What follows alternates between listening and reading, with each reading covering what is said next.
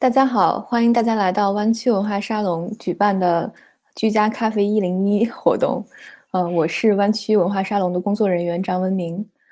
湾区文化沙龙是一个独立的非营利性组织，也是一个跨学科知识分享与公共议题讨论的论坛。我们的使命是为华语社区搭建一个理性对话与建立连接的空间，共同构建优质的文化生活，让更多的可能性可以在这里发生。而呃，湾区文化沙龙地处的旧金山湾区呢，它也是第三波精品咖啡运动的一个重镇，所以我们今天非常开心呢，能请到湾区咖啡群群主 Samuel 老师来为我们做这期这个呃居家咖啡的分享。那么接下来的这个讲座会有大概四十分钟的时间，呃，在最后我们会回答这个线上朋友们的问题，大家可以去 Slido 的页面，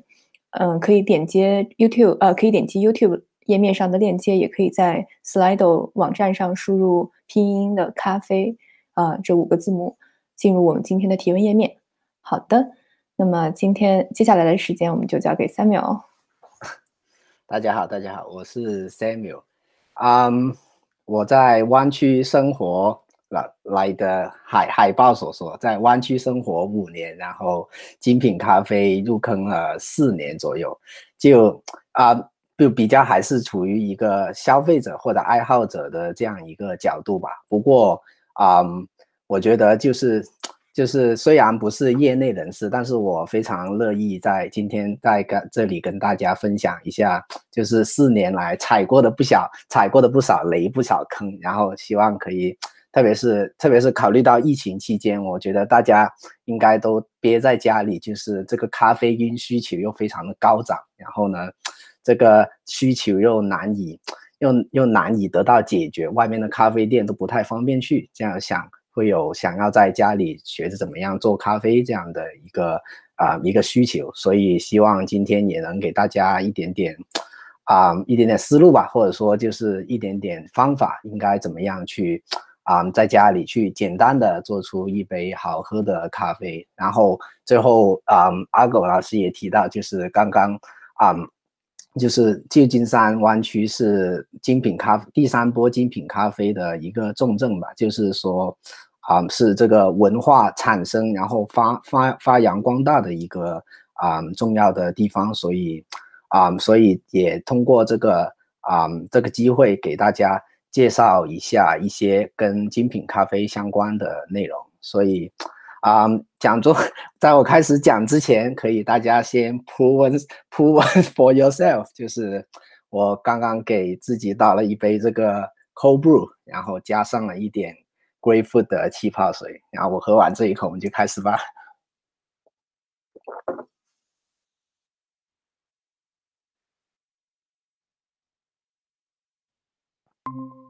好。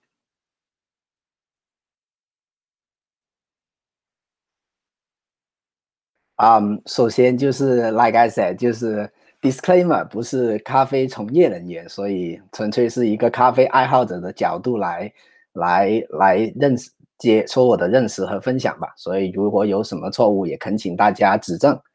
啊，然后跟分享里面提到的任何店家产品 没有任何商业关系，完全是自来水。然后可能包含一些个人的爱好的内容，所以就求同存异。然后，因为我自己是做啊，coffee brewing，就是不啊，就是主要是啊，冲煮咖啡这一块是没有啊，我自己是并没有在家里去研究研研究意式咖啡 espresso 的相关内容，所以今天是不会涉涉及到的啊。然后对 PPT 做完之后，大家将就着看一看。好，一点自我介绍吧。一六年的时候。啊，开始入坑咖啡，在之前是尊贵的星巴克金卡会员。这个，嗯，应该说是在之，应该说是一开始入坑的时候是还是出于一个就是省一个省钱的一个一个一个思路，就是想啊，我从在家里做咖啡就可以省很多钱。结果就入坑之后就哎呀，越花越多钱，这个坑还是蛮深的，爬不出来了。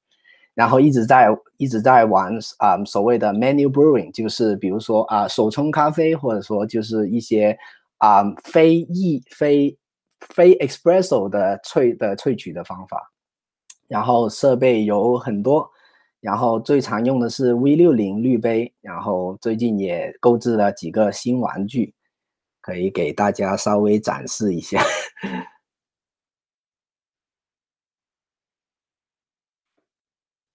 啊，就是这个是最近玩的比较多的，是啊一个三方的一个咖啡器具的品牌是叫 Fellow，然后它出了一个叫做 Stack EKG 的一个温控的手冲壶，这是。啊，它的出水很稳定，所以是最近比较喜欢用的。然后这个是一个很经典的，如果有一些咖啡基础的朋友可能已经知道了，这个是啊 Havio 的 V 六零的滤杯，是一个日本的品牌，然后它做的一个非常经典的啊，因一个非常经典的手冲滤杯。啊，然后还有这个，这个是。这个是最近刚刚收到的，是一个啊德国一个叫 Commandante 司令官的一个啊手动的磨豆机，然后也是一个非常好用而且性价比很高的设备。当然也是比较就价格可能比较高一点，可能入门的朋友可能会觉得比较贵，但是啊磨出来的 grind 这这这咖啡磨出来的质量还是很好的。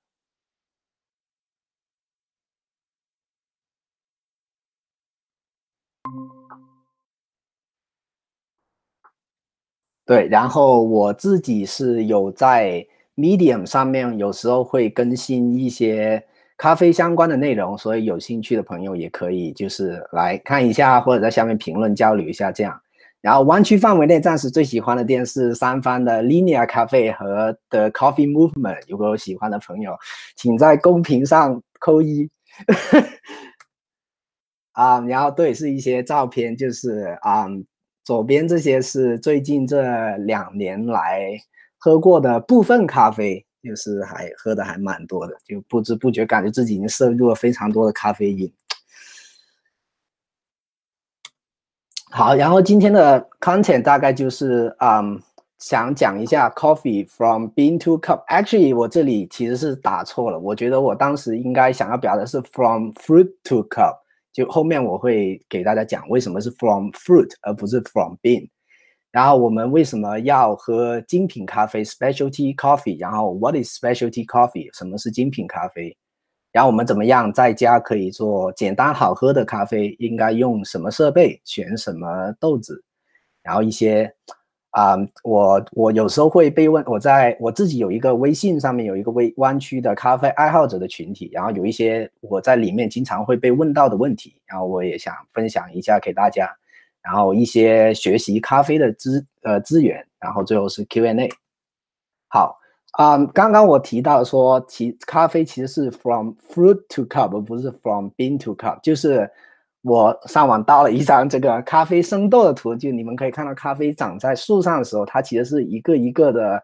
啊浆果，它生的时候是是绿色的，然后熟了之后慢慢就会变成橙色跟红色。所以 technically，咖啡是一种水果，然后我们 consume 的那个咖啡豆是咖啡果的里面的那一颗种子。然后就是咖啡，其实整个果子都有咖啡因的含量，但是啊，咖啡的种子里面的咖啡因含量是最多的。这个咖啡这个植物它长出来，它产生了这么多咖啡因，一开始是就是为了说不被啊不被别的昆虫或者生物这样就。啊，不要被他们吃掉，这样。但是就是到了人类手上，大家发现这这个生物毒素不但没有用，而且还让他们觉得很爽，所以就一种进一种进化的一个非常的尴尬的点。然后，对咖啡这个词是来自于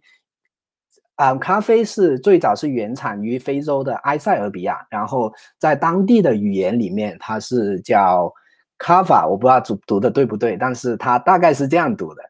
然后呢？然后后来，然后后来也也，然后后来也有说法，就是说，然后我就是其实咖啡这个来源其实没有一个非常具体的历史的定论，就是也有人说是这个 coffee 这个名字是来自于阿拉伯的商人，特别是特别是也门的商人，他们把咖啡这个果子从埃塞俄比亚传到了阿拉伯世界和欧洲，他们就把它称为夸瓦，就是阿拉伯语里面的。啊，从 a a drink from berry 就是在浆果里面提取的饮料，这样。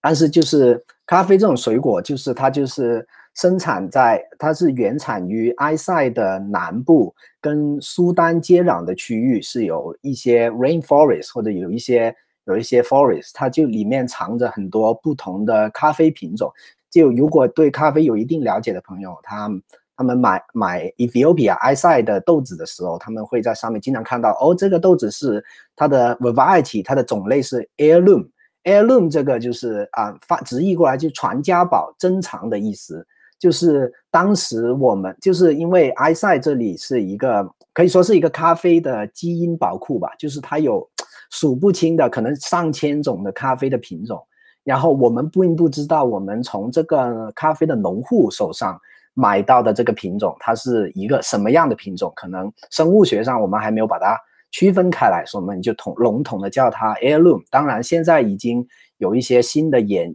的研究，逐渐在里面分离出一些分离，并且命名出一些特定的种类。这样，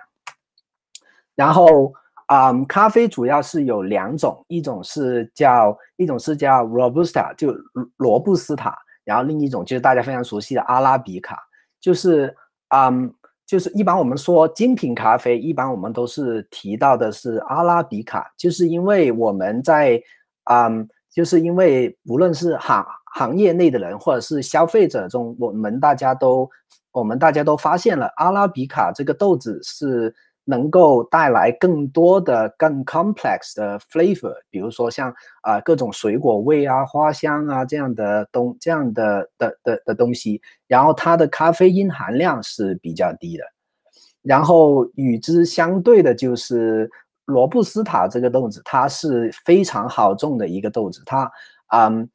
像巴西，然后越南这样的世界头两名的咖啡生产国，他们的海拔是很低，他们基本上都是在种罗布斯塔。然后这种豆子通常是作为商业的用用用途卖给像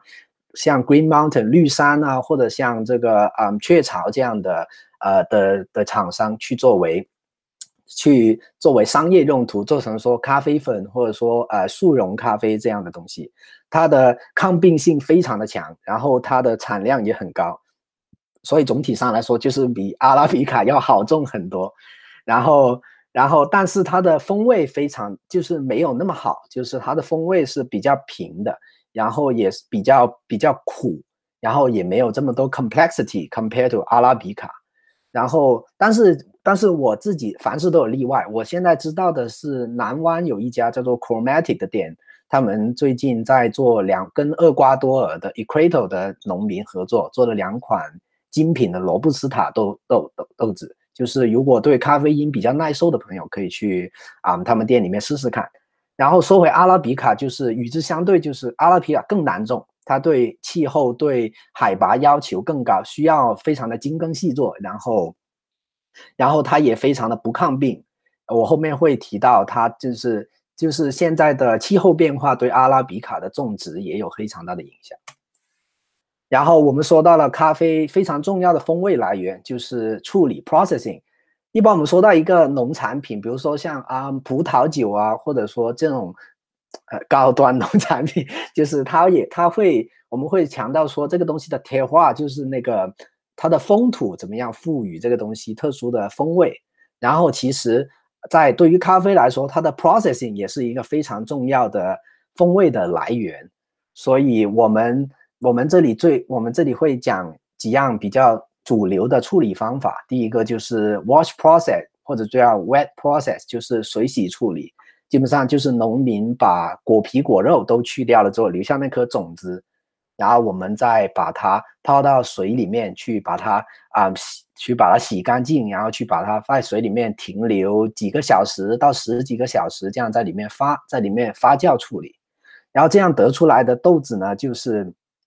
就是比较干净、比较清爽，然后会比较强调这个豆子本身的风土所带来的风味的特性。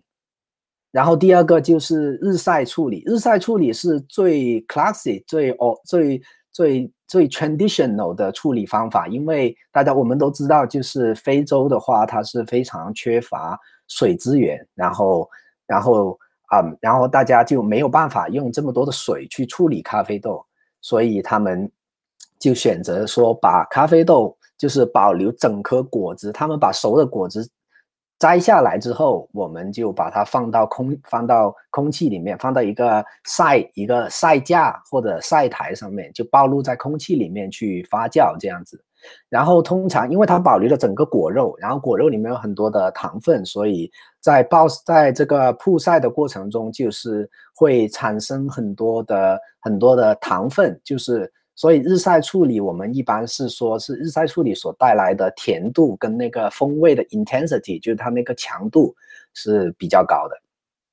然后还有一个是另外一个主流的处理方法，就是半水洗或者。有一个非常误导性的名字，叫做 honey process 蜜处理，就大家会想啊，这个是不是用蜂蜜把它怎么处理啊？或者说就是把它怎么样？这蜜处理是不是最甜的？其实也不是，就是蜜处理的名字实在是太 confusing 了。但是其实它的意思就是，它的意思就是我们把这个果皮给去掉，然后我们保留部分的果肉，然后去把它进行一个呃。太阳底下晾晒的，暴露在空气里面的发酵处理，然后有不有几个好几个不同的名字，可能买豆子的时候你们会发现，我叫 black honey、red honey、yellow honey、white honey，就是颜色越深就代表着它保留的果肉含量越多，所以你可以理解为它越来越接近日晒处理所带来的那种啊，所带来的那种效果，就是然后。Honey process 在 Colombia 跟 Costa Rica 就哥斯达黎加跟哥伦比亚这两个产地是非常受欢迎，大家很喜欢用这个处理法，并且做了很多 innovation。所以啊，蜜处理其实是一个非常复杂的处理方法。所以我这里只是介绍了一个皮毛，就是大家有兴趣可以往继续在网上搜一下。但是 basically 我们就是说蜜处理它可能没有。日晒这么甜，但是它可能会 complexity，或者说对风味忠于原本风土风味的那个效那个强度会比较程度会比较多一点。然后还有就是最近很流行的特殊处理法啊，我不确定大家在北美有没有见到很多，但是比较流主流的就是 anaerobic 厌氧处理法。嗯，我自己知道的应该最早是二零一五年。还是二零一三年忘了，反正就是有一年的 WBC World Barista Championship，然后啊，当时的冠军，然后澳洲的选手 Sasa Satis，他当时是啊跟澳大利亚的一个酒庄合作，参考了那个法国的那个波丘类，我这名字有没有读错？这个博若莱葡葡萄酒产区，他们制作、他们生产葡萄酒的发酵的方法。然后去把在做水洗和日晒之前，他们先把咖啡的果放到咖啡的果跟咖啡的种子放到这个不锈钢的大桶里面，在一个无氧的环境里面，让他们让他们在里面先进行一个无氧的发酵，这样，然后这样就给豆子给咖啡的风味又增加了很多。发酵所带来的，就强烈的厌氧环境带来的发酵带来的那种特殊的风味，就是通常来说，你会在我我自己的感觉是，你会在上面见到一些嗯热带水果，像 passion fruit 啊、芒果啊、mango 这样子的一些风味。然后，然后这个是一个比较最近比较流行的。然后还有就是乳酸处理，就是是一种特殊的。特殊的厌氧处理更加的精细，就只让就是就是只就是只让乳乳酸菌在里面去 take action，就是去主导这个 fermentation 发酵的过程，然后去然后去做这个啊处理的方法，然后去产生更多的不同的风味。然后还有一个就是大家可能有听说，就是酒桶处理，就是把豆子放到。啊，放酿过酒的桶里面，像放酿像雪莉桶啊，像 whisky 桶啊，bourbon 桶这样的地方去过桶去进行处理。然后一个懒人包就是，如果就是啊，如果要比较这个甜度或者风味的 intensity 的话，日晒是大于蜜处理是大于水洗，这是超级懒人包，大家买豆子时候参考一下。然后忠于产地风味，那就水洗；喜欢喝甜的就日晒蜜处理；喜欢喝一些热带水果特殊风味，那就厌氧处理。然后就是说到这个烘焙度，这也是一个影响豆子风味的一个非常重要的 point。我自己不是很懂烘焙，但是我就，嗯。就给大家应答一下，就是应介绍一下。我在生豆商 Sweet Maria 那里偷了一个图，然后我通常自己喝的烘焙度大概是七号到九号之间，就是一个比较中度、浅度、比较偏浅度的烘焙这样。然后咖啡豆烘焙的过程，basically 就是一在不停的吸热。然后吸热吸到差不多两百华氏度左右，就开始进入所谓的啊，有一叫 first crack，就是第一次爆开这样的过的标的位置。然后这个时候就是咖啡豆它在烘焙的过程中已经吸饱了热量，然后它就开始爆开，开始放热了，然后就会蛋白里面的蛋白质会产生一些美拉德反应，就是一个。就是里面的蛋白质的结构会发生改变，然后会产生一些比较 complex 的味道，然后里面的糖分也会开始焦糖化。然后传统上来说，我们喝到比较多深烘焙的咖啡，其实是很重要的原因，是因为以前的烘焙技术没有这么发达，大家没有这么好的去嗯管理、去烘焙、去控制自己的那个烘焙的温度。去去去啊！去控制这个烘焙的过程，所以大家都偏向于说把烘焙做得很深，而且以前的咖啡生豆、咖啡种植的水平也没有这么高，他们大家就觉得烘得更深，可能就可以比较掩盖得了那个咖啡原本的味道，就是大家就把它烤的这个发油发亮啊，就像这个大家去 Starbucks 就会看到说。啊，十四号、十五号这样的非常 dark 的 dark rose，就是 smoky bitter，当然也有烘焙的好的，但是啊，我自己的感受是不是非常 pleasant 的？所以九十年代以来，第三波精品咖啡里面，大家就尝试把咖啡做得更浅，更能够体现产地还有处理法带来的这个风味。所以这个时候就是要在。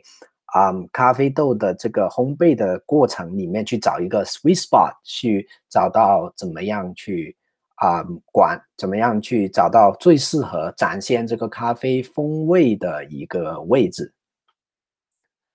啊，所以在这里的话，一个懒人包就是 可以尝试一下啊，中度或者是浅度烘焙的咖啡，对。好，然后这里就提到了说，我为什么这个东西它要叫精品咖啡？为什么说为什么要喝这个叫精品咖啡的东西？虽然首首先我要吐槽一下这个词，这个词我觉得读起来是就说起来蛮尴尬的，就有一种奇怪的感觉。但是它这是一个舶来品，一个翻译过来的词，原本是叫 specialty coffee，可能我也想不到一个更好的翻译。然后，首先我我觉得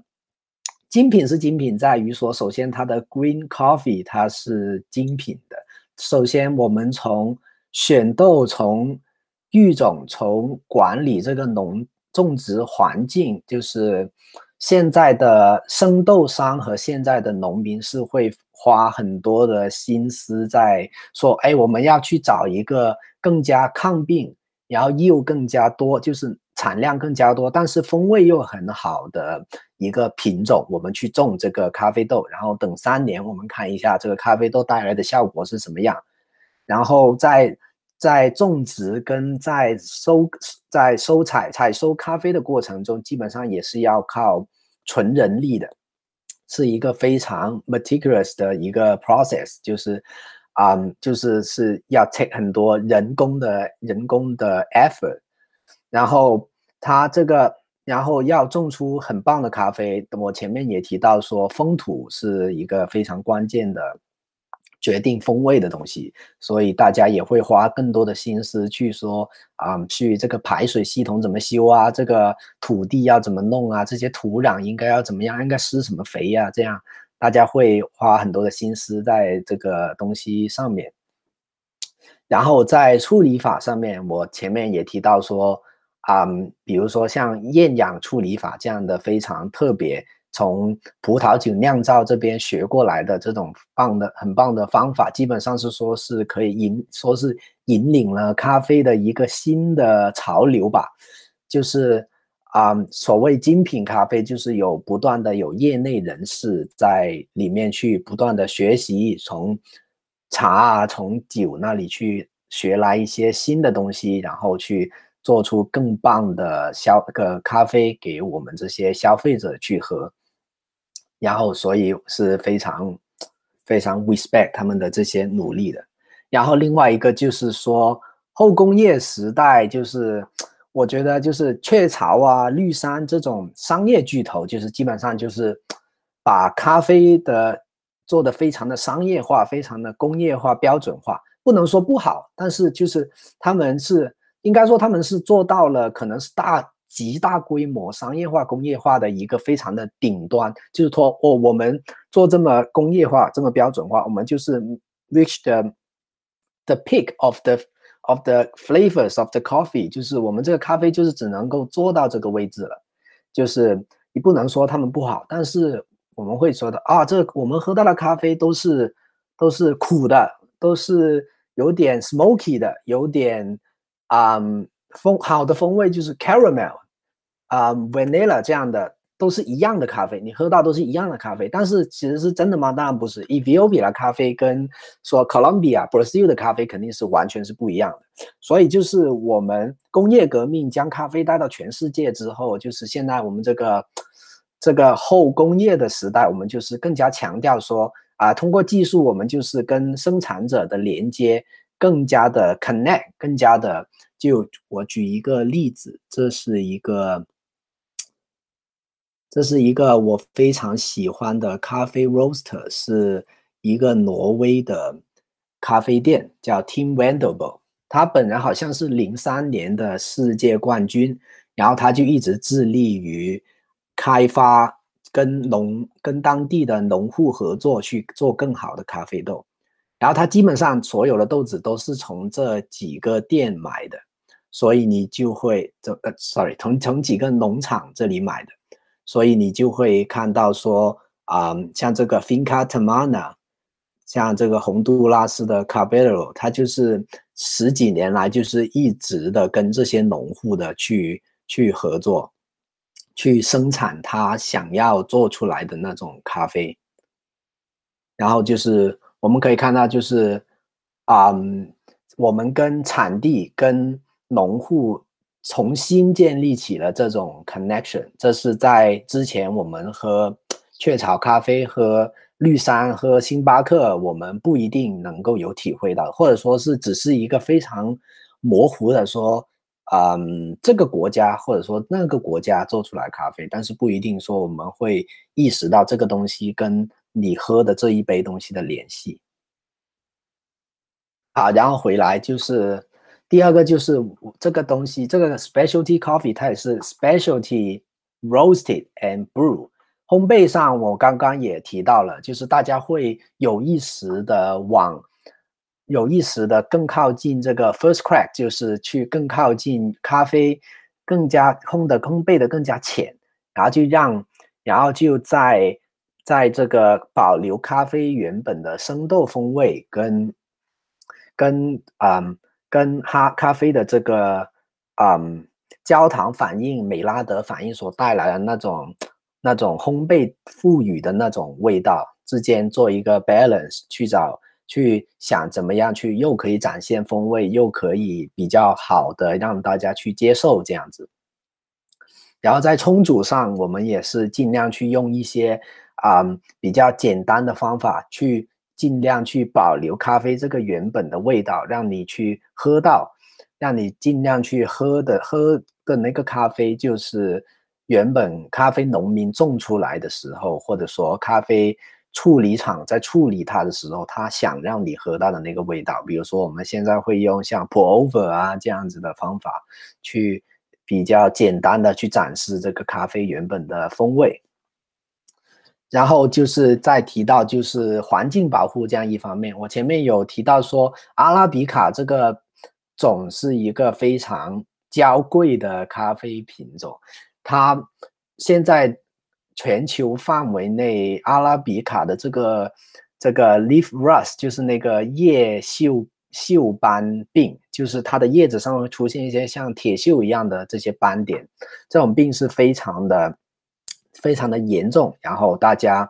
然后大家现在都在努力的想办法，要怎么去解决这个问题。而且现在的阿拉比卡的品种是，基本上是说是他们 genetically very very close，就是大家就是如果这一个品种跟那个品种是它是基因上非常接近的，这就意味着如果这个病这个很容易得这个病的话，那很有可能这一个也非常容易容容容易得到这个这个。这个叶锈病这样的话，然后现在大家就是在思考怎么样去保护这个品种，去去努力发掘更多的在埃塞俄比亚的雨林里面去找更多的不一样的咖啡的品种，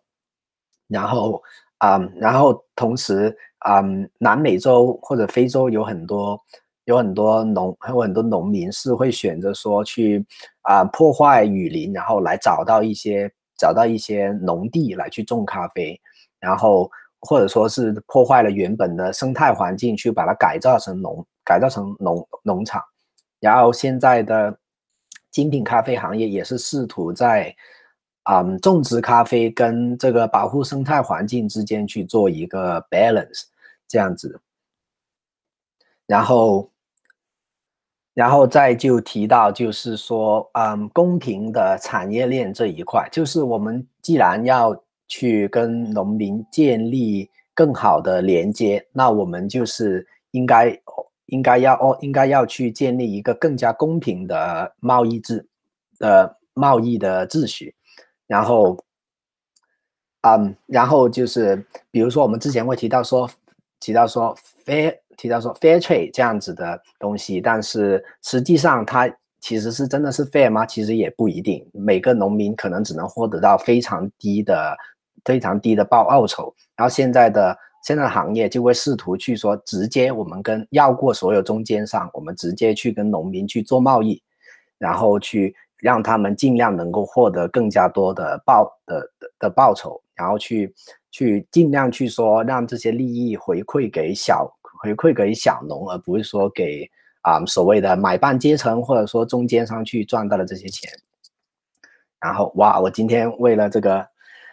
湾区文化沙龙这个强行上了不少价值观，然后就是为了赶上之前沙龙这么棒的这个内内内内容。然后一个 side note 就是我们这我。就是有很多朋友会问我说：“这个猫屎咖啡怎么样？猫屎咖啡是不是世界上最厉害的咖啡，或者说怎么样？”然后，但是我自己想说，就是首先这个东西从味道上来说，我确实是买过也喝过，我觉得也不能说不好喝，但是就是跟别的啊，印度尼西亚的咖啡其实是没有什么区别的。那如果我们又不不通过麝香猫的这个吃咖啡豆，然后拉出来的这个处理法，就有点像活熊取胆这样的处理法，去啊，就也也也也可以喝到一样品质的咖啡。那我们为什么要去说去啊去通过我们的我们的消费去去 sustain 去维持这个 animal cruelty 这个这个非常非常令人觉得恶恶心而且不人道的这样一个行为？对。然后呀，也希望大家可以在喝咖啡的时候关注一下 potentially 咖啡贸易、咖啡贸易存在的一些比较殖民主义的一些经济体系，就是可以让大家去思考一下我这个消费品的来源这样子。好了，前面讲的够多这些 这些啊比较不相关的内容，然后现在。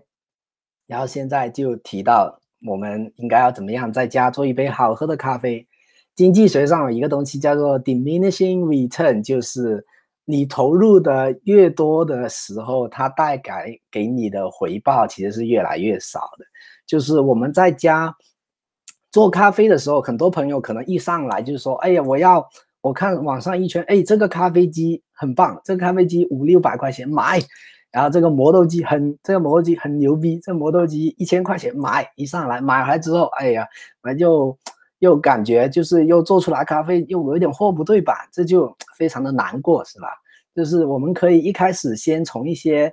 非常基础的、非常简单的方式，我们去啊做。我们去用一些比较价钱合理的设备去做一些，去慢慢去尝啊，慢慢去尝去尝试，然后之后我们再慢慢进阶。我觉得这个是一个比较好的，这样就不用一开始投入这么大，后面又非常的心疼难过。所以最关键的一点就是，首先你需要干净的、没有异味的水。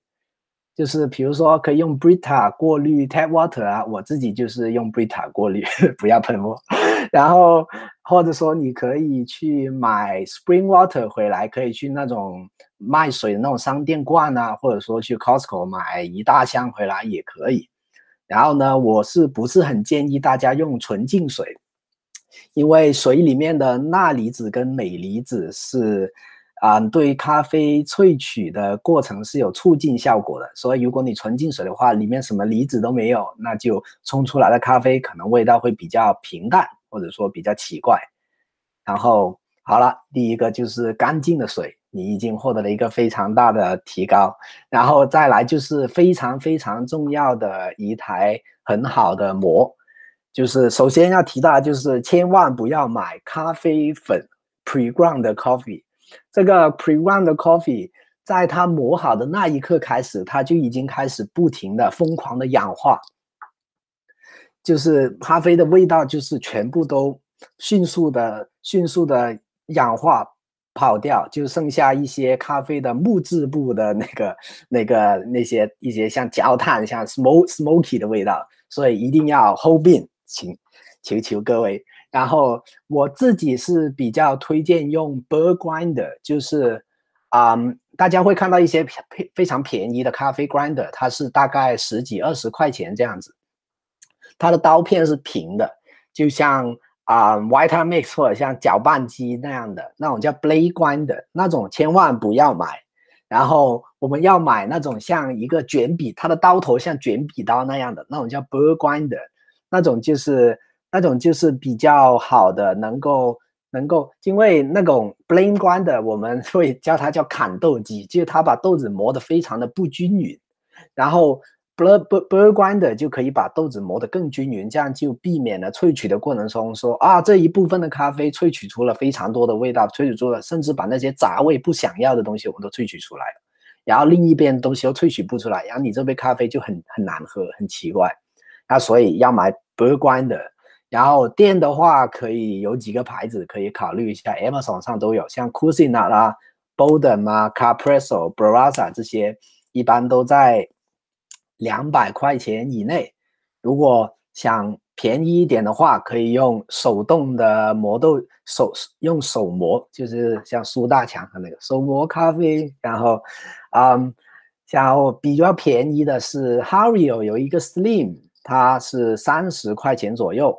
啊，其实不是很好用，它那个中轴不是很固定的，就磨起来可能有点费力。但是便宜的话是还可以的。然后国货之光，啊，国产品牌像泰磨，然后还有就是，然后还有就是 One C Presso，One C Presso 我忘了是大陆的还是台湾的，还是台湾的。然后就是这两个品牌，还有一个淘宝品牌叫做无名手磨，我忘了。这些国产品牌都性价比非常非常的高。就是大家可以考虑一下，大概就五百人民币左右，甚至更便宜，就是可以通过这些来入门。然后你还需要一把能够读零点一克的秤。为什么要零点一克呢？就是因为比较精准，就不用猜。呃，是，对。然后，然后我们冲煮咖啡的金杯标准大概是一比十五到一比十八的咖啡粉和水的比例。就比如说，我经常用的是二十克的粉，然后三百克的水这样。然后有一些 coffee brewing scale，它叫它叫这个 keyword，然后它会附带一个 timer，有就非常好，因为我们啊冲煮的时候可能需要时需要一个 timer 来去 keep track of your 时间。但是如果没有也没问题，用手机嘛。然后可以用，然后你需要一个烧水壶，能够把水烧到一百度。然后如果如果你想玩 pour over 手冲的话，那你需要一个 gooseneck gooseneck kettle，就是那个手冲壶。然后你这样就可以控制你的水流。但是如果没有也没事。然后温度计没有也没事，因为为什么呢？因为啊。嗯，有一些咖啡博主做过实验，就一百度的水，你倒进去咖啡粉里面，可能实际上里面的温度只有九十一、九十二度，实际上是一个比较适合咖啡冲煮的温度。所以你把开水倒进去，其实也没有问题。然后如果有的话，那当然最好，你就可以玩不同的、不同的咖啡的萃取的玩法。然后如果你想在家喝奶咖的话，你可以买一个 milk frother，然后你。啊，就是 basically 就是一个你手持的，然后上面一个一个会转的铁丝网这样的东的的东西，就可以打发你的牛奶。又或者你可以用 French press 来打发牛奶，给大家展示一下。我还占了这个视频。We'll use bottom chamber milk frother to do the magic, but you can use also a regular small French press or I even try shaker or kitchen mixer to create the desired structure of the milk. The goal is to transfer part of the milk to the microfoam. It took us a while to figure out the right way to froth the milk. 对，就是这样子的，就是通过 French press 不停的打，就可以适，应该说适度的打，就可以 让牛奶呈现一个非常好的质感，甚至可以拉花，或者你用小孩子的奶瓶摇一摇，也不是没，也不是也也不是不可以。然后牛奶的话，可以用微波炉加热，就可以把它加热到六十度左右，是一个非常适合的温度。然后冲煮设备的话，我自己是非常推荐新手入门是用 French press，就是配合 James Hoffman 这个非常棒的方法。来看一下。So here's how this is going to work. I'm going to grind your coffee, put it in the French press. Ignore what most people say. Don't grind super coarse. Grind something more like you'd describe as medium. Boil your water. Don't worry too much about this as long as it's boiled, and then pour the right amount of water on top. I might brew 30 grams of coffee to 500 grams of water. And then we're going to let it sit for four minutes. Just hang out. Wait, be patient. We're going to grab a couple of tablespoons. With one of them, we're going to stir the crust that forms on top of the coffee. A lot of it will start to fall away and you'll be left with some bits on top, some foam, some floating bits. You want to scoop those off, just throw them down the sink, it's fine. Now, here's the bit that seems difficult. I want you to do nothing at all for at least five minutes.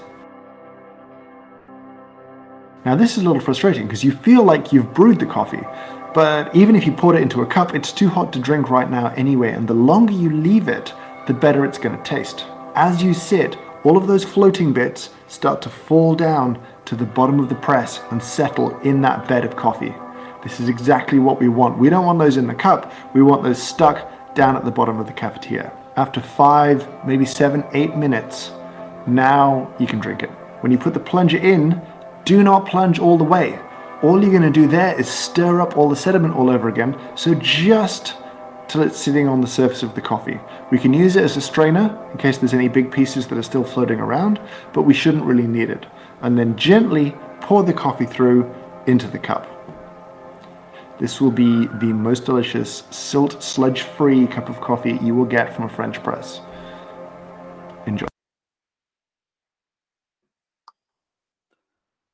为什么我说这个是一个我非常非常喜欢的方法？是因为它不像你看到的市市面上任何一个卖 French press 的商家教你的方法，他没有他把那些上面的浮渣全部都用勺子给刮出去了，然后然后那个 plunge 也没有也没有压到最底，它其实是用 French press 去模拟了。啊，业内人士品鉴咖啡的时候用的那个 cupping 杯测的方法，所以是一个非常非常好又简单又可以让你在家里喝到杯测级别的这样的一个咖啡的一个方法，所以非常推荐。然后另外就是一个超级无敌简单，比上面那个还要简单，就是 cold brew。啊、如果就是网上有一些 cold brew 的 kettle 可以卖，但是如果没有也没所谓，你可以拿一个 mason jar，然后去把它加水加咖啡粉进去，然后第二天起来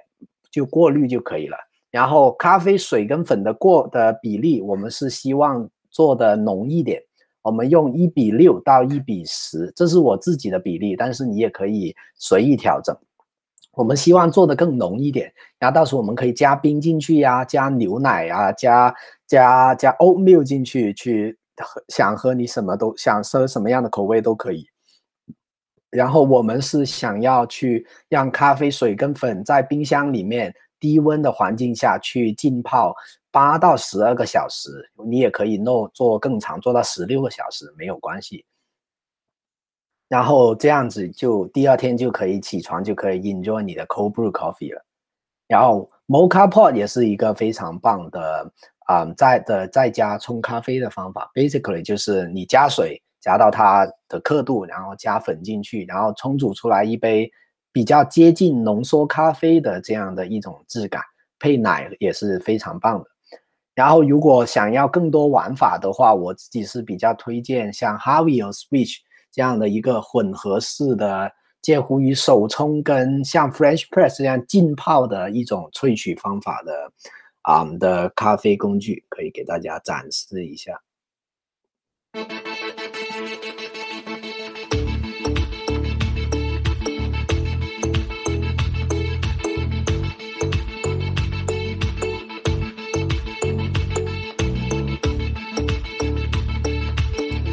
所以就是让它在这里面泡着，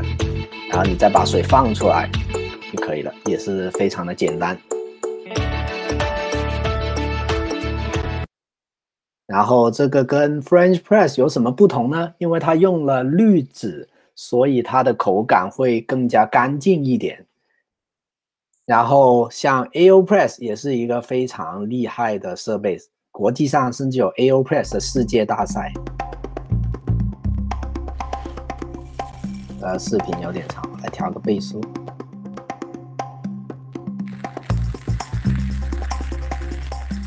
哇，这音乐好鬼畜哦！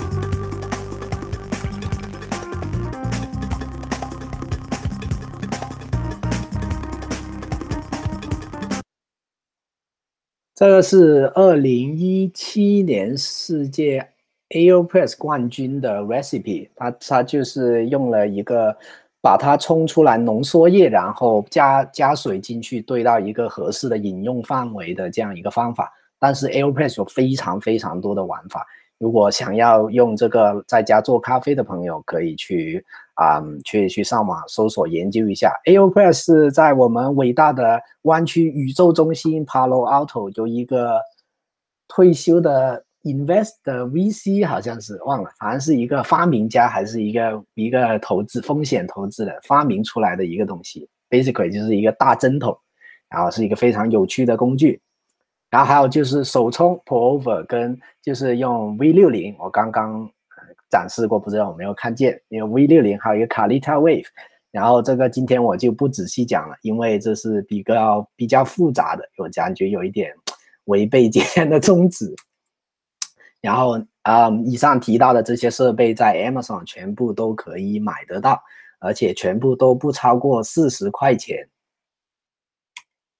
啊，然后就是一个简单粗暴挑咖啡豆的一个地方，因为我们前面提到了说你需要什么样的设备，然后你需要什么样的咖啡豆，呃，需要什么样的水，然后就是被还有一个就是你需要什么样的咖啡豆，这也是一个非常重要的。总不能说你买到了很棒的设备，但是你冲一个不好喝的咖啡豆，那就真的是有点尴尬。然后请结合前面提到的咖啡处理法的那个简单粗暴风味风味描述来啊，来来来读这一趴，就是就是前面提到的。水洗处理法就更忠于啊产地风味，然后日晒是更甜的，然后蜜处理是比较 complex 的，然后厌氧处理是很特殊的，很呃很有热带水果的这样子。然后呢，非洲的话作为咖啡的原产地，应该说埃塞是咖啡的原产地，但是非洲也可以说是有很多原生的咖啡品种。像埃塞的话，我们是通常会 expect 它有。明亮的果酸，然后像是一些柑橘啊、柠檬啊这样 citrusy 的的风味，然后有一些莓果，比如说像蓝莓啊这样子的味道，然后有时候，然后像一个非常有名的产区，大家可能都有听说过，叫叫伊格谢菲就是在。就耶加雪菲，它这个产区就是非常有名的，像柠檬啊、桃子啊这样的香味，啊，然后有一些是比较有花香，比如说像茉莉花、洋甘菊这样的香味。然后肯尼亚，肯尼亚是一个比较尴尬的，因为曾经的肯尼亚是以葡莓果啊、葡萄、蓝莓、葡萄啊、plum 这样的味道而有而出名的。但是好像最近这一两年，他们好像换了一个抗病的新品种之后，有时候会出现一些番茄的味道，我不是特别喜欢。但是我知道有朋友非常喜欢，也有朋友跟我说说这个小番茄感觉质感的 Kenya 做成 Espresso，然后配上牛奶就非常好喝，可能哪天要试一下。然后其他非洲的话是比较接近肯亚的，因为他们的原生的品种是跟是跟肯尼亚的现在普遍种植的品种是比较接近的。然后，然后有印象比较深刻的就是布隆迪 （Burundi） 的原生的的 Bourbon 这个品种的豆子，啊，磨好的时候会有一种青青草原的味道。然后啊。卢旺达这个豆子，我就卢旺达这个产区，我喝过是有非常强烈的，像感觉自己像在喝红豆沙的感觉。然后亚洲的话，有很多国家都有在种，像印尼啊、越南啊、巴布亚新几内亚、泰国、缅甸，也有我们的云南，也是非常有意思的产区。历史上都是做商业的罗布斯塔的咖啡比较多。然后传统上，我们提到这些产区，都会想到说草本啊，比较 earthy 啊，比较 smoky 啊这样子的味道。但是最近几年是精耕细作，是可以处理法上面的改善，是有一种大力出奇迹的感觉，就是，啊，就是做出了一些非常棒、非常厉害的的的的风格的咖啡，比如说像云南，基本上。国内有一个很有名的连锁店叫西寿，他们在云南做了很多年开发生豆，然后他们做出了一独创的一个处理法，是模拟黑茶的那种啊那种发酵跟日晒的方式去处理咖啡豆，所以就咖啡有很强烈的葡萄干啊、巧克力啊、茶，还有黑茶的普洱茶的那种感觉，所以也是可以考虑一下。然后美国以南的美洲大陆的话，我自己挑几个印象比较深刻的产区，瓜特马拉、危地马拉的这个威威特南果，这个威威特南果好像是叫这个翻译，有非常突出的，每次都是印象非常深刻的 caramel vanilla，像。啊，这个夏威夷果啊，巧克力啊，然后还有一些微微的 citrusy 的感觉，就非常的棒。我觉得应该入门的话，是一个非常非常好的产区。然后哥斯达黎加的 Terrasu 跟 West Valley 这两个产区，最近几年也是非常的厉害，他们做非常厉害的厌氧处理，还有还有 honey process 蜜处理，去做一些非常 intense 的、非常 fruity 的、非常 sweet 的豆子。然后，巴西是世界上最大的咖啡生产国，它做的豆子就是比较偏说 dark chocolate，比较有一些冲煮的时候会有很强烈那种杏仁的那种香味。然后最近几年也有一些新的咖啡，新的巴巴西咖啡出来，也是颠覆了之前印象的，所以大家可以关注一下。然后哥伦比亚我印象比较深刻是 Narino 跟那个 narinio 其实好像是我也忘了怎么读了。嗯，就是就是这个产区，还有一个叫 Villa 的产区，这两个产区都是啊做一些非常 tropical food，非常 sweet 又非常 balanced 的豆的豆子，印象非常深刻。而且哥伦比亚这个国家，因为它海拔差异非常大，它靠着那个安第斯山脉，所以它一个国家可以做出非常多不同味道的咖啡豆，所以是非常厉害。然后巴拿马这个国家，可能对咖啡有一些了解人就知道，巴拿马这个国家就是最早让 Geisha 这个嗯跪下这个咖啡豆成名的国家。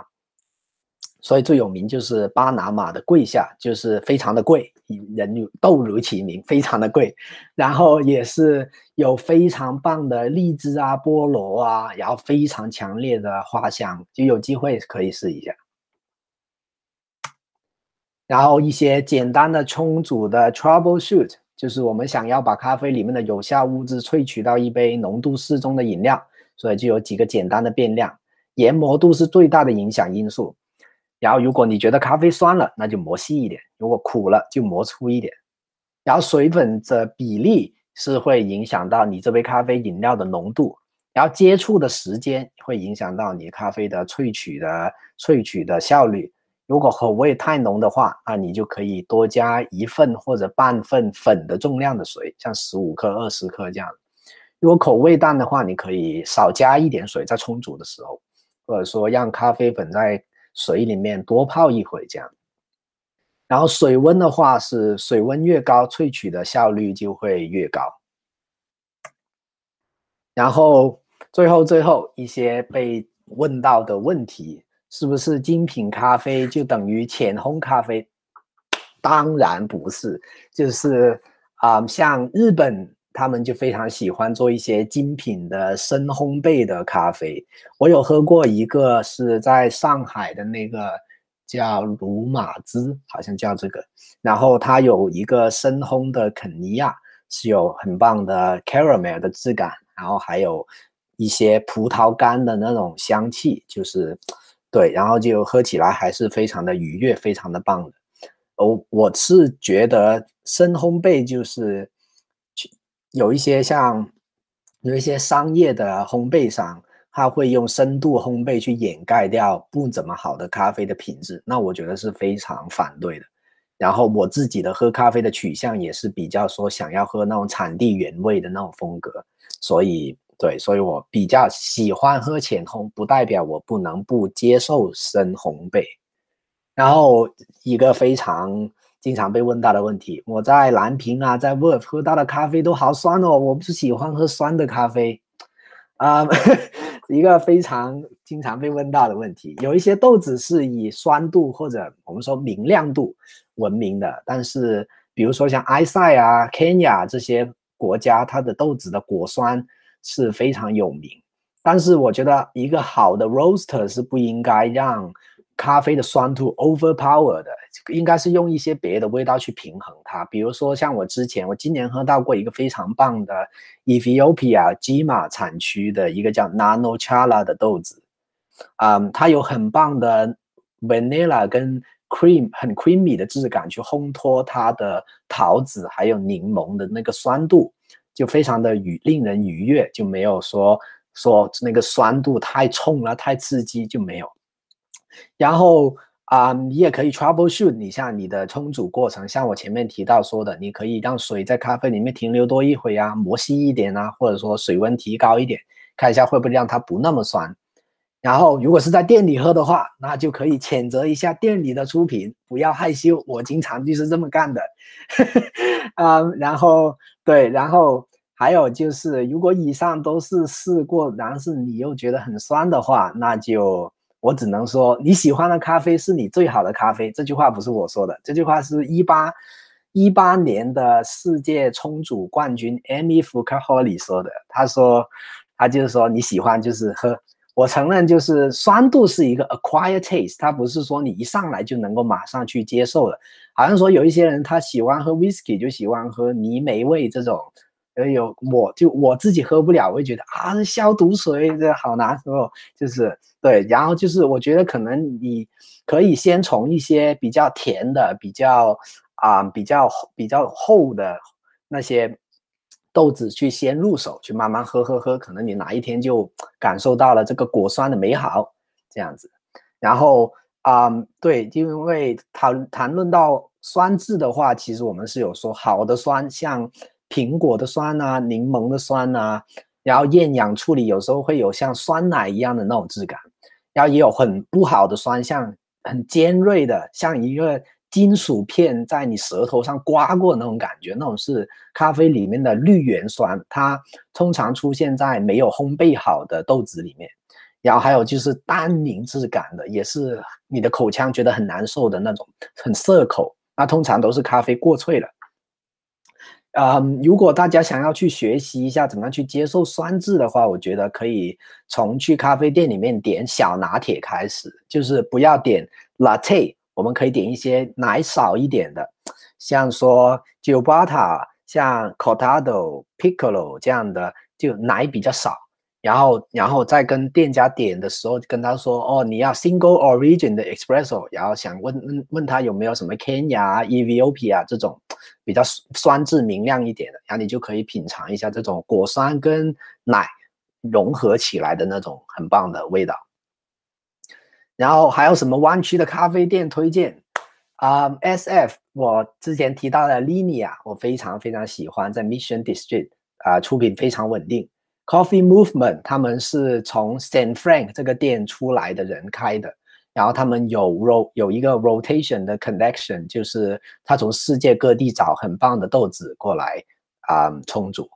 然后 San Frank 也是一个非常棒的店，也是比较冷门，他们发明。据说是他们发明的一个叫 Espresso Tonic 的饮料，就是 Espresso 倒在 Tonic Water 上面，非常的好喝。然后 Andy Town，Andy Town 在 Sunset District，它有一个叫 Snowy Plover 的饮料，就是一个 Espresso 加气泡水加一个 Irish Cream，也是非常的好，非常的好喝。然后 Recking Ball，Recking Ball 是一个非常传奇的店，它开好久了，它的老板是 Fair Wave Coffee Movement 的一个大佬之一。然后 East Bay 的话，对，也是 Wrecking Ball，Wrecking Ball 在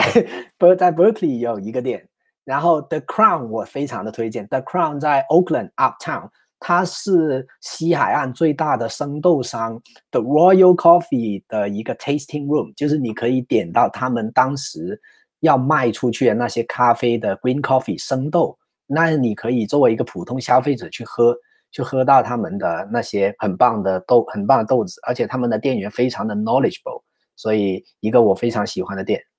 然后南湾跟 Santa Cruz 的话，我推荐 Chromatic，然后 Paper Moon，Paper Moon Chromatic，Chromatic basically 是同一个店，不过他们前段时间分家了。然后 Academic Coffee 在 San Jose Downtown，我觉得他家的出品是挺不错的。然后 Cat and Clouds 也是一个。网红店吧，算是他的老板是一个 YouTube 的咖啡网红，然后他家的出品跟他家的选豆也是非常好的。然后一些进一步来了解咖啡的资源啊，YouTuber 我非常推荐 James Hoffman，我简直就是他老人家的脑残粉。他是零，我忘了是哪一年的，反正是一个咖啡世界冠军，然后他也是非常的厉害。然后 Chris Barker 也是一个非常有意思的 Cat and Cow 的老板，然后有一个。B 站的 UP 主，他叫牛小咖，也是讲，如果喜欢拉花的朋友可以去看他的视频，讲的非常的好。然后虎记商行是一个台湾的一个咖啡店的老板，也是非常平易近人，然后讲一些非常有意思的内容。他的，然后还有一个叫 The Will Sportsmiers，他最近做很多这种器材评测的内容，喜欢 Espresso 的朋友可以去看一下。然后 blog 的话，Coffee at Astra 是一个加拿大的天体物理学家，他也是一个咖啡爱好者，他会用一些非常物理学的方法去研究怎么样 improve 你的咖啡冲煮。Barista Hustle 他们是以他们有一个 blog，也是讲很多非常前沿的咖啡冲煮的理论。然后 Spritz 就是一个咖啡的媒体吧，他会讲一些各种各样的东西，比如说美国哪个城市有什么很棒的店啊，就有一些 City Guy 啊，有 Blue Guy 这样子。然后 B 站有非常多的咖啡学习资源可以去看一下。然后 Search for Coffee on Instagram 有很多很好的咖啡的博主在 Instagram 上面也可以关注一下。然后我有一个咖啡店的地图，到时候可以放在呃分享会的那个群里面，链接丢进去，大家可以看一下。如果有什么想要加进去的，也可以跟我说。然后就是 Q&A 了，谢谢大家。本来要讲四十分钟，结果超时。没有问题，非常感谢三秒。你先喝口咖啡休息一下，然后我也提醒一下，现在还在看直播的朋友，可以在 Slido 页面上提问。然后如果你没有问题的话，你也可以把这个别人的问题投一下票，让他能快一点的被这个三秒回答。那我现在呃开到这个页面，我来分享一下，嗯，或者我就直接这样读出来给你吧，因为问题都比较短。就是我们现在有朋友问，这个一般选购咖啡的时候会介绍咖啡豆是怎么处理的吗？啊，这个是会的，就是他会在那个咖啡的标签上面说这个是 wash process、natural process 这样子，你可以去看。如果上面没有标的话，呃，一张这种行为我们应该都是要谴责的，就可以去问一下店，问一下店员或者上那个店家的网看一下。对，但是一般都会有讲到处理法这个。啊，好的，呃，那我就顺便再多问一句，就是一般，嗯，不是有 decaf 咖啡，他们，嗯，有一种就是说水洗，但这个水洗是在原来水洗的基础上，就是原来有可能是洗水洗的基础上再多了一步水洗吗？嗯，decaf 是这样的，主流有很多种不同的 decaf 方法，最流行的一种是叫做 Swiss Swiss water process 瑞士水处理法，大家就是是 basically 就是。温哥华的一个公司，只有他能做，然后大家就会把已经处理好的 ready to roast 的生豆就寄给他们，他们就帮你啊把那个豆子放到那个 water tank 里面，用一种溶液把咖啡里面的那些啊像风味物质全部萃取出来之后，他把里面的咖啡因给弄掉，然后再把里面的风味物质给放回去。就具体怎么样，其实我也不是很清楚，但是 basically 就是有这样一个方法，然后他 claim 是说会保留百分之九十八以上的咖啡风味，所以我觉得应该是不用太担心的。但是 decaf 确实是选择比较少一点，因为很多店家就不会说特意去做一个特别好的 decaf 咖啡这样子。对，然后对，可以留意一下。我印象中比较有喜欢做 decaf 咖啡的是三番的那个 Four Barrel，还有啊 Andy Town，好像他们都比较喜欢用一些 single origin 去做 decaf 咖啡。I see，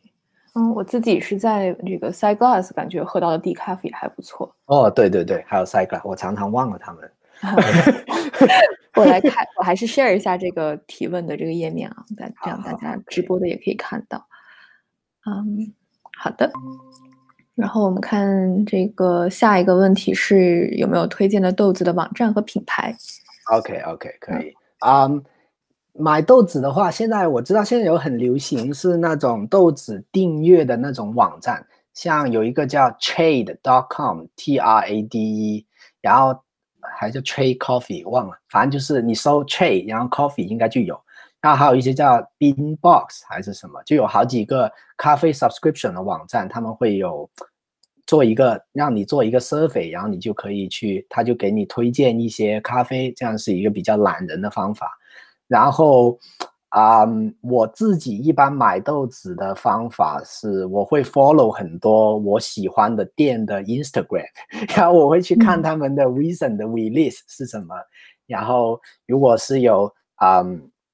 特我特别喜欢的那种的话，我会去买，然后对对对，然后有时候我也会去 Whole Food 去买，他们家 Whole Food 常常会有就非。啊，有一个大牌子叫做 Counterculture Coffee 反文化咖啡，他们也是一个做了二十五年的一个非常有历史的咖啡的 coffee roaster，他们的豆子品质也很稳定，所以就是我觉得就多看看吧。但是你也可以光顾你的 local local roaster 也非常好，还可以问一下店，请店员给你介绍这样。对，就你刚刚说到 Beanbox，就之前我作为一个这个新手入门级啊，也是在用他们的那个 subscription，就是一个月买，他寄过来四包，你可以自己选你要这个 light roast 还是 dark roast，这个还蛮有意思的。还有另外一个网站是，呃，用过那个 Angel's Cup，就它可以盲选，对，它不告诉你是什么咖啡，你自己喝，喝完了以后猜，然后看看跟它，对，这个也很有意思。对对对，真的非常有意思。是的，是的。呃，OK，那我们下一个问题是有有人问群主对 Nespresso 这种胶囊咖啡怎么看？哎呀，Nespresso 就是很方便啊，就是如果你今天所有东西都听完了，觉得哎呀还是太麻烦了，还要买这么多东西，那就买 Nespresso，无脑买无脑买买买买 Nespresso，我觉得就是非常方便，就是又可以就几秒钟之内就可以喝到一杯类似 Espresso 的东西。然后你又可以用它那个自带的那个打奶泡的东西去打奶，我觉得就是非常懒懒人，不用怎么想。我觉得缺点就是它压出来的那个压力不太够，就是跟你真正的 espresso 还是有一点点区别。但是可能新手可能就不太喝得出来。然后第二个就是嗯，它的那个奶也打的不是很好，但是就凑合喝喝就还行嘛，如果方方便的话。然后还有就是它的品质是受那个胶囊的质量。它的天花板就是胶囊的天花板，就是嗯，比较市面上是比较少说精品咖啡的胶囊。我知道是只有欧洲的几个 coffee roaster 会做一些精品的胶囊，所以就是咖啡的品质上会比较受限。所以有条件或者说比较有追求，啊，想要去说喝更棒的咖啡的话，那可以还是，嗯，还是。Ditch 胶囊吧，但是但是我知道我有很多朋友，他们都会在家里，他们咖啡爱好者也会在家里放一个放一个胶囊机，就是因为很快很方便。嗯，那它这个它的压力跟那个 Aeropress 呃 Aeropress 比起来的话，是还要还是要再大一些的？哦，要高很多。Aeropress Aeropress 压出来是不能算说是 Espresso 的。嗯嗯。对我自己在家买了一个，但是很容易翻车，经常就压坏了。是那个下面的那个接它的容器一定要够结实。对对，我试过就直接把那个玻璃杯给压碎了。对对。嗯，那下一个问题是，还有人问，呃，群主如何获得相关咖啡知识和新闻？有推荐加入的这个社群，还有 follow 的 blog。那我看刚才三秒最后那一页的 PPT，应该就是这个相关的内容。你还有什么想再多讲一下的吗？这个问题？呃，基本上就那些了吧。因为 YouTube 的话，你看了一两个之后，它就不停给你推了，所以你又可以看新的。然后 B 站上面也有很多，就是。然后就是，对，然后 Instagram 上面有很多咖啡博主，其实都都挺有意思的，他们还会互相互动，然后给你介绍很多不同新的 ro 新的 roaster，让你那个在坑里面越陷越深这样。然后，对对对，然后嗯，对，然后也可，然后也可以就是我要联系我，我也可以就是对 B O V Source 这样，然后对对，可以加入湾区这个湾区咖啡群。然后也可以 follow Samuel 的这个 Medium 的页面，Yeah，非常，这应该是年更博主，Yeah，好的。然后下面还有问题是在家打奶泡总是成不了型，湾区有没有地方可以学拉花呢？哎呀，这个我没法回答，因为我实在不会，我实在不会。我一开始 Disclaimer 已经提到过了，实在是不会这个。但是你可以，对我刚刚提到有一个 B 站 UP 主叫牛小咖，他有讲非常好的。有可能你也已经看过了，呃，就是他讲的非常好。然后弯曲，我听群里面的朋友有说是他在 Blue Bottle 还是哪里上过一次拉花课，但是好像也没有说讲的很好，所以可能还是要多练。嗯，呃，好的，呃，下一个问题是群主对 Single Origin 和 Blend 的咖啡豆是怎么看的？哦，这个。那个就是我前面提到的，就是 single origin，就是它是 single origin 是一个很大的范畴，就是它以前我们说 single origin，就是说啊，都是来自 Ethiopia，都是来自 Kenya，就同一个国家，同一个大产地这样。但是现在因为 direct trade 就直接贸易跟农民直接买生豆这样越来越普遍之后，现在 single origin 可以说是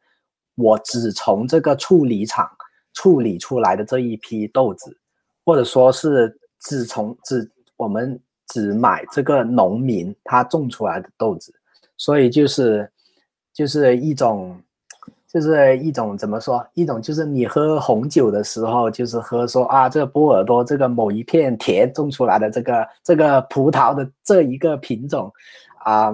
比如说 Cabernet 这样的这一个品种的这个红酒，跟你说这个田里面的各种红葡萄的混酿的区别，那你说是 Cabernet 一定比说混酿要好吗？其实也不一定，有可能 blend 的话，他会考虑到说，哦，这个豆子。它的味道可能比较单薄，比较酸，或者比较某一个味道比较突出，那我们可以用一些别的味道去 compensate 它。然后对，所以也不一定说 blend 是不一一定是比 single origin 要 inferior。而且我自己的理解是，市面上的很多 blend 都是比较偏 medium roast、dark roast 这样一点。所以如果喜欢搞 espresso 或者说是嗯。想入门一下的话，可以先从 Blank 开始，是一个比较好的选择。好的，啊，下一个问题是如何鉴别和购买品质好的 dark roast？哎呀，这个这个我也很难回答，因为对，因为知识的范围的原因，确实平时喝的不是很多 dark roast 咖啡，但是就是，嗯，如果说你喝起来那个咖啡，比如就是。往就是，如果你想非常认真的去品鉴这个咖啡的话，你可以选择说去用 cupping 杯测这个方法，可以在 YouTube 上面搜一下，网上有很多 tutorial，用这个方法去品尝一下这咖啡，看它有没有什么你不喜就特别的觉得是有瑕疵这样的味道。但基本上就是我自己印象中就喝到非常不好的，就是我会觉得它非常的 smoky，就像真的像烟灰一样。还有一种 burnt，就是那个就完全是焦掉的那种那种味道，那我觉得是完全就是有问题的。然后通常来说，我觉得咖啡如果烘到油，就是发油发亮的话，我觉得也是通常是有问题的。因为我印象中喝到的比较深烘的好的深烘的咖啡，也没有说就是烘的发油发亮那种。当然，我也不是专家，就是。还是看你自己吧，就你觉得这个就太 smoky 了，太难受，太 burn 了，那我觉得通常也不会说太好喝。嗯，啊，下一个问题是可以评价一下湾区的 feels 吗？哎，这个 这个说话可能会得罪很多人呐，但是我确实是不是很喜欢 feels，就是 feels 很 feels 有一点很有意思的就是它的 medium rose，我觉得都非常的 dark，就是。我打开那个包装，里面全是油，I'm very surprised。然后，当然，Fuse 的饮料还我我不是很喜欢 Fuse 的啊的东西，但是我觉得他家的那个那那几杯饮料还是很好喝的，就那个 Mint Mojito 的那个，还有一个是玫瑰花还是什么，就一个粉色的，对对对，那个这这两杯都非常好喝，我觉得半甜，呃，我觉得要跟他要半糖的话非常好喝。非常 creamy 的那种。对对对对对。对，嗯，OK，下一个问题是，请问 Italian roast 是最深度烘焙吗？哦，这个有可能是吧？这个我也不是很清楚。Italian roast 是什么？其实一般来说，它上面标 medium roast、light roast，其实都是它标的。但是就是烘咖啡的时候，它科学上是有一个叫 Actron 的那个。有一个指标叫做 Actron，它就是看那咖啡的那个颜色来去区分它的烘焙度，就是应该是就是它有一个 range 这样，但是具体怎么标还是看店家。所以 Italian Roll 可能是它的一种 marketing 的一种东西，但是我不确定它是不是最深的。嗯，OK，下一个问题是，呃，这个朋友问他说，觉得这个冲煮咖啡、研究咖啡挺花时间的，怎么把享受和制作？好的咖啡变成一件比较简单轻松的事情，不是变成入坑。对对对，我觉得就是看心态嘛，就是因为其实就是就算是对我来说，其实就是也是很多时候就是一种 morning ritual 这样的东西，就早上起来就是第一件事就是烧水嘛，然后就是然后就是去磨一下豆子啊，然后去冲咖啡，这样就如就如果说只是说想，我是说想享受这个东西，就不一定说要啊，非要说哦，我要把这个研究的多透啊什么的。就我之前提到的说，像 James Hoffman 他那个 French press 那个方法，他就是把豆子磨好了之后，他就丢进去加开水，然后就让它在那里 sit sit for five。sit for five minute ten minute，他都跟你说了，就是五分钟、十分钟你就等嘛，你先看会报纸，或者说去做你的做你的早餐什么的。我觉得就是，对，就是找一个比较简单的、比较适合你自己的、可以接受的这个度的方法去玩。毕竟就是说，对，毕竟咖啡也只是咖啡，只是一种饮料而已，就没有必要说就非常的。啊，非常的执着于某一个东西，这样。嗯，对，而且刚才 Samuel 分享了一些这个懒人包嘛，这些也可以。对对对，懒人包也可以利用一下。对，啊，好的。还有，呃，又回到 Phils 的这个问题，他问他问为什么这个劲儿这么大，喝完三三点都睡不着。我我正好想问一下，是不是一般来说 Light Roast 应该说是咖啡因最高的，然后 Dark Roast 应该是咖啡因最少的？对对对对，确实是这样。Light roast 的话，好像是 Light roast 的话，它是保留咖啡因比较多，然后很多咖啡因物质就是高温烘焙之下就没了。但是为什么 feels 劲这么大？就是咖啡因它除了跟烘焙度有关之外，跟你萃取也有关系。就是我不是很确定 Feel 是怎么萃取咖啡的，但它那个方法有一点像那种。啊，那种美式的那种 drip machine，就是那种 drip coffee 那种一个机器，上面上面滴下面一个玻璃壶煮咖啡的那种机器，它那个萃取方法跟那个有一点像，我怀疑是这种方法就是能够非常有效的萃取咖啡里面的物质，包括咖啡因，可能就因为这个原因，如果每次喝完三点钟睡不着，就不要喝了。就避开这个 非常非常的建议。对对对对，然后然后我刚刚提到一些做咖啡的方法，cold brew 也是一个非常有效萃取咖啡因的方法，所以 cold brew 也不能多喝。就是你把咖啡粉放到水里面泡个十二小时、十六小时，真的是什么都能够萃取出来，所以就是也是也可以选择避开一下。然后对，然后恰恰相反，espresso 其实并不是。咖啡因非常多的，因为它的容它的内容非常少，但是它就是它的咖啡因甚至还不如一杯那种 drip machine 的那种咖啡，或者说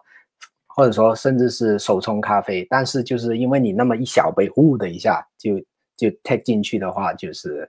有一种马上到位的感觉。对，正好你说到 cold brew 的咖啡因，它浓度可能比较高。底下有一个朋友也问了，对 cold brew，呃，冷泡冰滴这个有什么看法？对对啊，冰滴我确实是没有特别尝试过啊。冷泡的话，我其实我个人是不是说非常嗯？经常会用这个方法，因为这个我我觉得是比较费豆子的，因为它的那个比比例比较高。然后我就是怎么说呢？因为咖啡里面的很多芳香物质，它没有办法在冷的时候被萃取出来，它一定是要高温的高温的时候才能被萃取出来。所以说啊，我个人觉得 pour over 啊，或者说就别的用热水萃取的方法是比较好的，能够说完整的喝到说它上面的 tasting note 给你的那种味道。或者说他呃，他 expect 你会尝到的味道，但是冷泡也是，但是也不也不等于说冷泡不好，因为冷泡很清爽，而且冷泡冷泡的时候它的那个苦味物质很难被萃取出来，所以你会感觉这个咖啡的甜度非常的高哦。这里提一下，咖啡的甜不是说真的是有糖的那种甜，就是比较像是我们中国人常说的那种回甘的东西，就不一定是真的。就咖啡里面确实是有糖。但是它的糖又不足以让你觉得像你喝肥宅快乐水那么甜，它就是有一点回甘的感觉，对。然后就是冷泡，就是让你那个咖啡的甜度会比较提高一点。然后冰滴确实是没有尝试过，所以不好意思。这个那冷泡有没有懒人包的选择？就是说 cold brew 的话，有有没有哪一些咖啡它是哪些产地的咖啡，或者哪一些处理方法的咖啡它是更适合 cold brew 的这样的。哦，对，这其实也是看你的那个嗯个人取向吧。就是 cold brew 的话，如果你平时喜欢兑牛奶的话，我觉得应该是找一些风味浓郁一点的啊，nutty 一点，或者说是 chocolate 一点的豆子去做，比如说像啊南美洲的豆子呀，啊这样子的，就是比较有厚度一点的的的豆子去做的。你可以看一下它上面的 tasting note，你会觉得你觉得他说哦，这个感觉比较 caramel，比较比较 nutty，这样可能做出来。然后加上牛奶，那个风味的那个厚度就会比较比较有 body 感，有比较丰富。那如果你喜欢就是加一点冰，加一点水就直接喝的话，那我觉得 Kenya 的，就是肯尼亚的这个咖啡做成冰的话还是很好的。肯尼亚做成冰，肯尼好的肯尼亚咖啡做成冰的时候，我觉得是有一点像喝冰的葡萄汁的那种感觉。就是那个果香非常的棒，然后冰的时候也很清爽。嗯，对，正好说到这个 nutty 和 fruity，刚才也有朋友提问说他喝不出来这个这两种区别，有没有什么训练的方法？就训练咖啡的这个味蕾的方法。然后也有朋友问，如果想系统的学习这个咖啡的风味和烘焙的话，有什么好的渠道？哦，系统的学习哦，系统的学习，那你可能可以考虑一下那种。那种 SCA 就是 Specialty Coffee Association，他们有那种课程是可以上的，是上完之后是可以拿个证书什么的。那种是正经的，教你去怎么样烘焙，怎么样去啊，怎么样去把你 taste 到的那个味道去 match 到那个风味轮，有一个 flavor wheel 有一个表，就是咖啡你会喝到什么样的味道，这样子帮你怎么样去。啊，去鉴别那些风味的。但是如果就是大家日常玩玩的话，我觉得就是多喝吧，因为啊，你可以从一些风味非常强烈的豆子去下手。比如说啊，我又来打广告了，Linia 他们最近有做一个叫 El Inherto 的豆子，是一个 Guatemala 为 v i t n a n g o 我刚刚说过的一个我非常非常喜欢的产区。他们家他们那个产区的豆子就是非常的 caramel。非常的 nutty，就是坚果的风味，vanilla 的风味，就是你可以去尝一下那个咖啡，就是就是 exactly 就是那个味道，那你就记住哦，这个味道就是这样子的。然后比如说你可以试一下，嗯，试一下耶加雪菲，或者试一下别的埃埃埃塞的产埃塞的产区，像 Guji 啊这样子，他们就会有很棒的这个水果的风味，像什么柠檬啊、柑橘啊、桃子啊这样子。啊，就可以去喝一下，去看一下，感觉是不是有一点类似水果的酸度？其实不一定说你要非要说就是这个就是柠檬，这个就是桃子，其实不一定，就是很多时候是一些混沌的感官上的联呃联系，说你想到哦，这个可能好像跟我某一天吃到的什么东西很像，比如说我刚刚好像说过啊，卢旺达咖啡，我觉得很像红豆沙。就别人就觉得嗤之以鼻，那咖啡还能喝出来红豆沙，就是那就是给我就是这种风味的联的的联想嘛。所以归根结底就是多喝，可能或者喝一些风味经典的、突出的豆子，可能你就哦你就知道这个东西是不是这样子。对，好的，下一个问题是，嗯，一个人在家做咖啡怎么解决消耗量不大？嗯，和这个咖啡豆不新鲜的矛盾 哦，这个永恒的矛盾，就像我们这种爱好者，就是每天都刷一刷 Instagram，看到哎这家又出了什么厉害的豆子，哎想尝；那一家又出了什么厉害的又想尝。我觉得就是几个吧，一个就是你可以找一帮朋友什么的，就大家一起 share，是非常现实。这个可以，对对对，朋友就买买买几包回来，哎你拿一点，我拿一点，这样。挺好的，或者说就是像我一样，有时候就一个人买，喝不掉就我会用一些让咖啡能够保存的比较久的方法。我知道有很多朋友会买一些咖啡那种真空储藏罐，那种是挺好的。然后我自己也会说把咖啡豆分装一下，然后丢到树洞里面，然后就把它速冻，就是分装了以后，然后抽了真抽了真空，然后丢到速冻里面。这丢到速冻里面，基本上就是可以放 forever。就是我自己感觉是放个几个月，风味都没有什么变化，所以这个也是一个比较好的方法。然后如果实在感觉咖啡已经老了，感觉不太行了，那你就可以去做 cold brew，没有看不起 cold brew 的意思，但是就是啊、嗯，但是就是因为 cold brew 它不容易萃取出来那种 stale 掉的那种味道，那种那种咖啡老咖啡变老的那种味道不太容易萃取出来，所以 cold brew 是一个比较好的扬长避短对付放太久的咖啡豆的方法。嗯，这个非常的实用，因为我自己也经常有这样的问题。嗯，OK，然后下面有人问怎么加入湾区咖啡群，那可以加入我们今天的这个群，对对对让对下面拉一下。对对对，嗯，在下面有一个问题是，做 espresso 的话，single origin 和和这个专门做 espresso 的豆子有很大区别吗？然后说换个角度说，single origin 的豆子和 espresso 和手冲的感受到底有多大不同？哦，这个这个其实跟 single origin 跟 plan 其实没有太大的关系，因为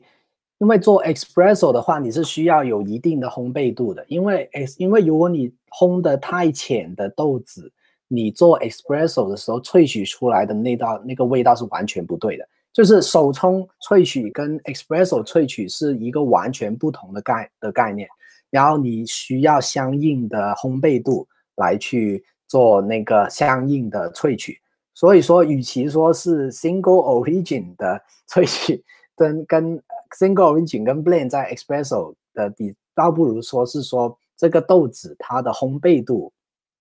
在 espresso 上跟在手冲上的的的区别这样。然后，然后我觉得就是 single origin espresso 跟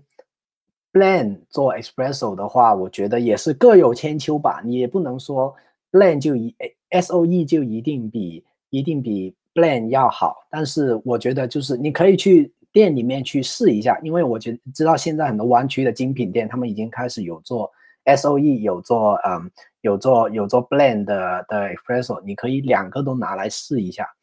我觉得就是有一些 SOE 做起来，做 espresso 起来，嗯，还有做奶咖起来，真的是还是非常的棒。然后同一个 SOE 的豆的豆子放在同一个 single origin 的豆子放在手冲跟 espresso 上面的感觉肯定是有很大差异的，因为你 espresso 喝的那个质感。喝的那个风味的强的 intensity 强烈程度，跟你喝手冲的强烈程度是完全不一样。就是所以，嗯，对我觉得还是可以去店里面去亲身体验一下，你就可以找到答案。OK 啊、然后下面刚刚有朋友问这个 cold brew 的豆子磨粉多少刻度，然后细粉问题怎么解决？哦，这个好，cold brew 的粉磨多少刻度？我觉得就磨可以磨偏粗一点吧。如果是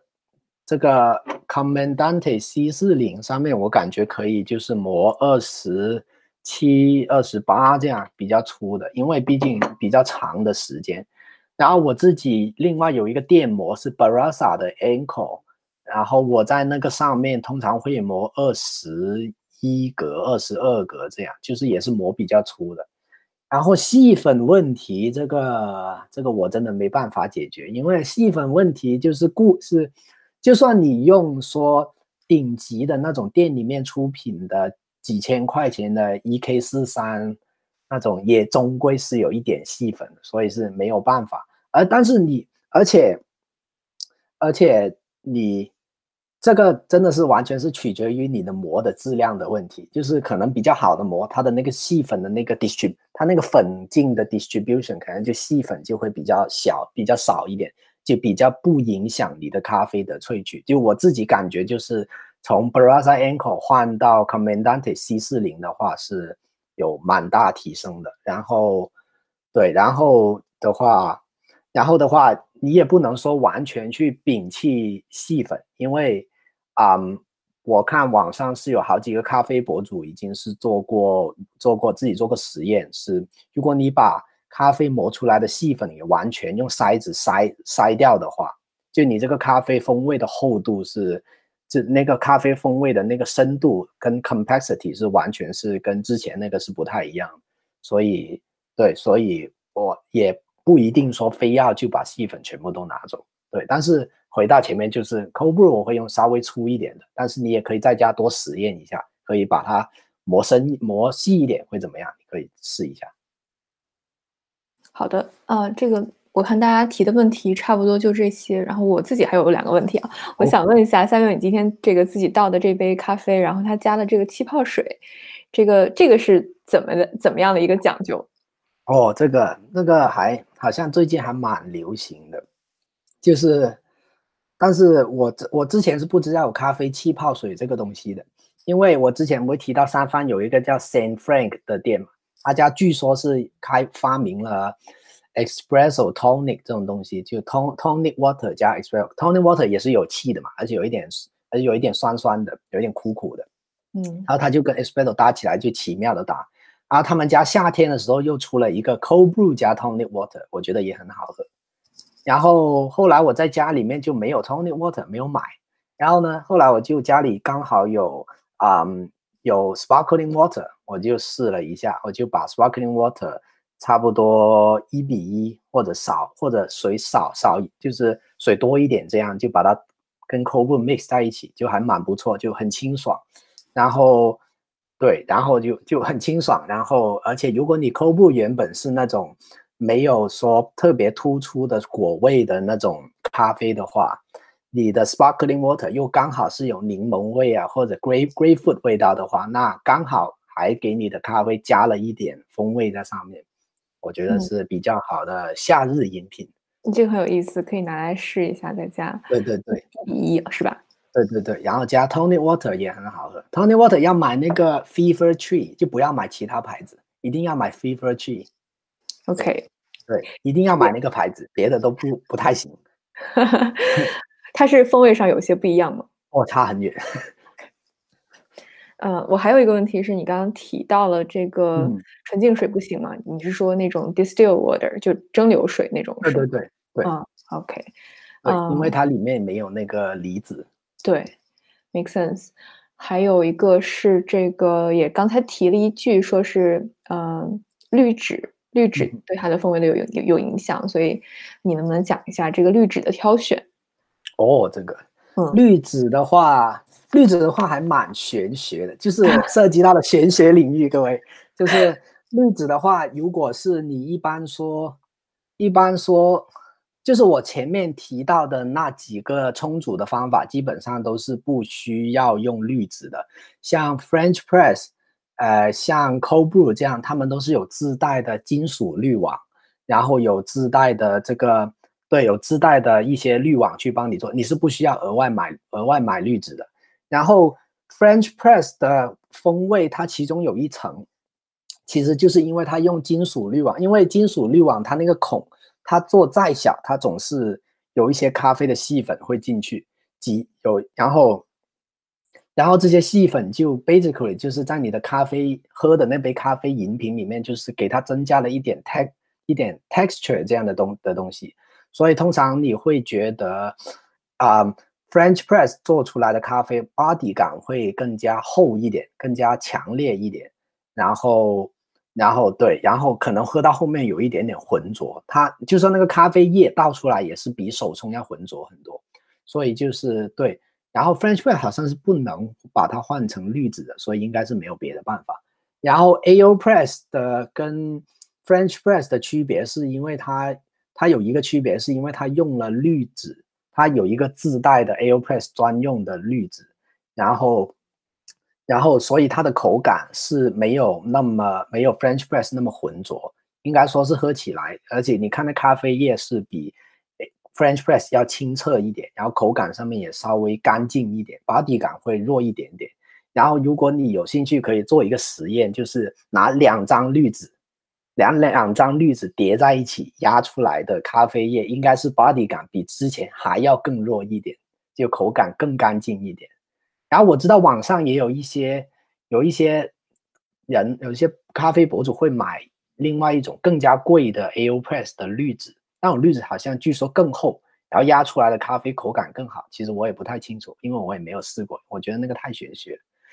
对，然后但是可以肯定的是，从应该说从物理学上来讲，应该说滤纸的厚度应该是怎么也是有影响的，就是。就是影响你那个水流的速度，你透过去的那个速度，或者有一些纸它可能上面有一些纹路啊，可以把你的咖啡那些细粉就挂挂挂在上面，这样你就不会堵住啊，这样子。就是感觉这个就比较玄学领域，但是我觉得总体来说就是，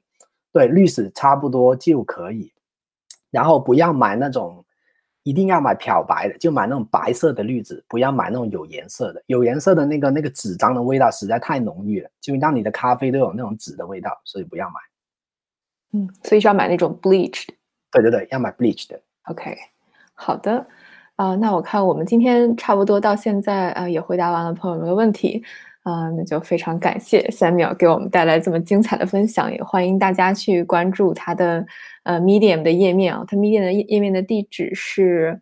啊 S 朱，然后下划线 Coffee，对吧？对对对对，然后呃，我们可以继续在这个活动群里面讨论，然后三秒也可以把大家拉到湾区的这个